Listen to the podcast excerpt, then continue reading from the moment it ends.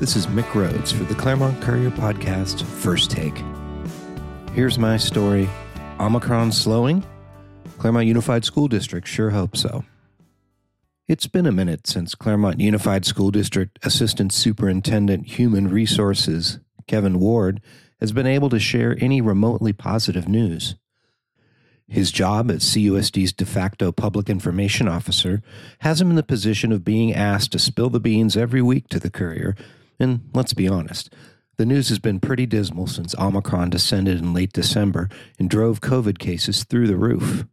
Finally, though, Ward has earned a well deserved break from the gloom. This week we're definitely in better shape. Um, you know, the two weeks coming back from winter break, uh, as you know, you know from the numbers, we really did experience a surge. You know that was that we were seeing out there in the community.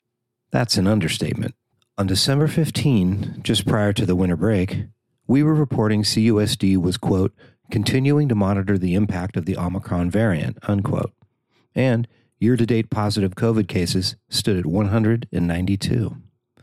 School resumed January 3rd, and by January 13, cases increased 140% to 461. Over the two weeks from January 12 to 24, they jumped an astonishing 180% to 1,291.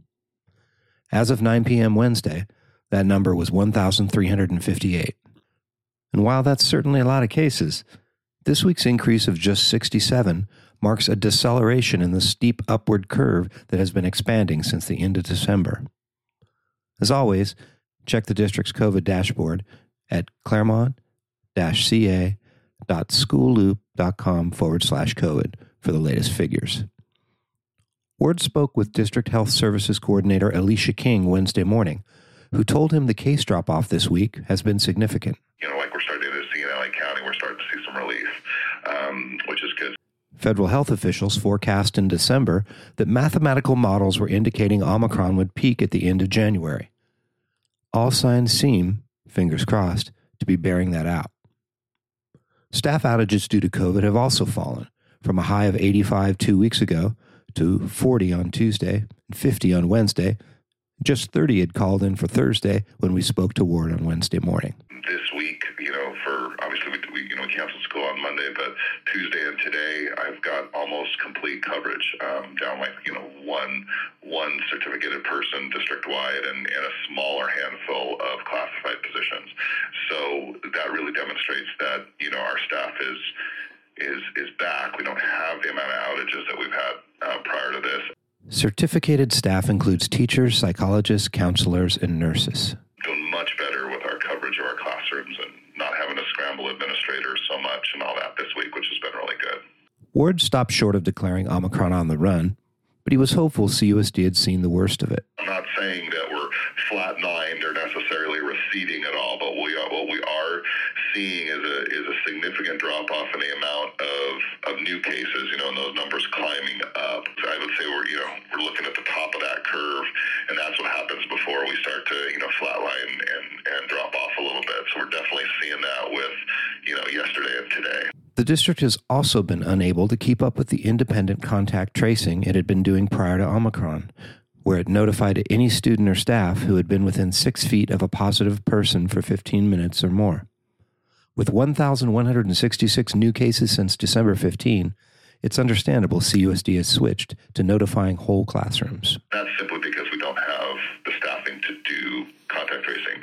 Because of the larger swath of notifications, Ward said, more people are testing, both through CUSD's after school PCR test sites and through rapid tests made available to families January 3rd. So, it would figure due to the Omicron surge and more tests being administered that positive cases are rising correspondingly.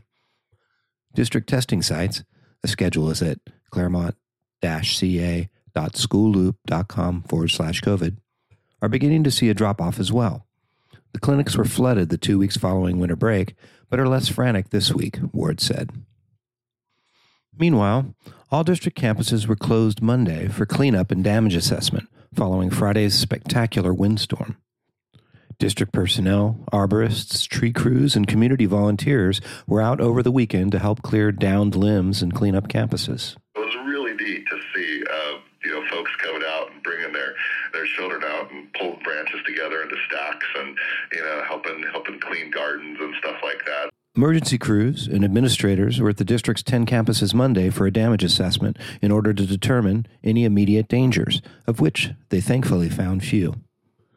It was a complicated undertaking in that there are several buildings at each elementary campus and scores at the secondary level, many on separate electrical circuits and each with its own internet connection.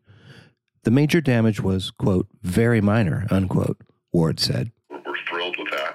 Um, most significantly, the, giant trees on the Mountain View campus. I'm not sure if it's on the Mountain View campus or just north of the Mountain View gate on the on the city side of, of the gate fell into one of the light standards uh, that lights the you know those tall light standards that lights the Mountain View soccer field.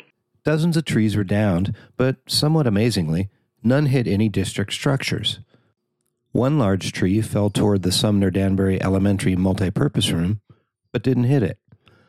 Uprooted trees also damaged sidewalks, and fences at the CHS tennis courts were pushed and bent. Another tree fell into the solar array next to Sumner Danbury, but CUSD doesn't own those structures. They lease the power from an outside company, which also maintains them.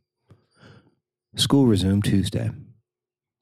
Ward, who is going on 27 years with CUSD, 11 in his current job, 6 as principal at Oakmont, and 9 as a teacher at Sycamore, heaped praise on CUSD for its response to the windstorm in the face of the Omicron surge. I'll tell you one thing that has impressed me in my years, you know, especially working at this level, but also when I was a principal, is just what a great team we have, you know, and, and in crisis and in, you know, uh, issues like this, the, the response, you know, people jumping in on the weekends and nights and, you know, the coordination we have with our, with our contractors and vendors and the coordination we have with the city. I mean, it is just a really very fortunate, know, I feel very fortunate to work for this organization.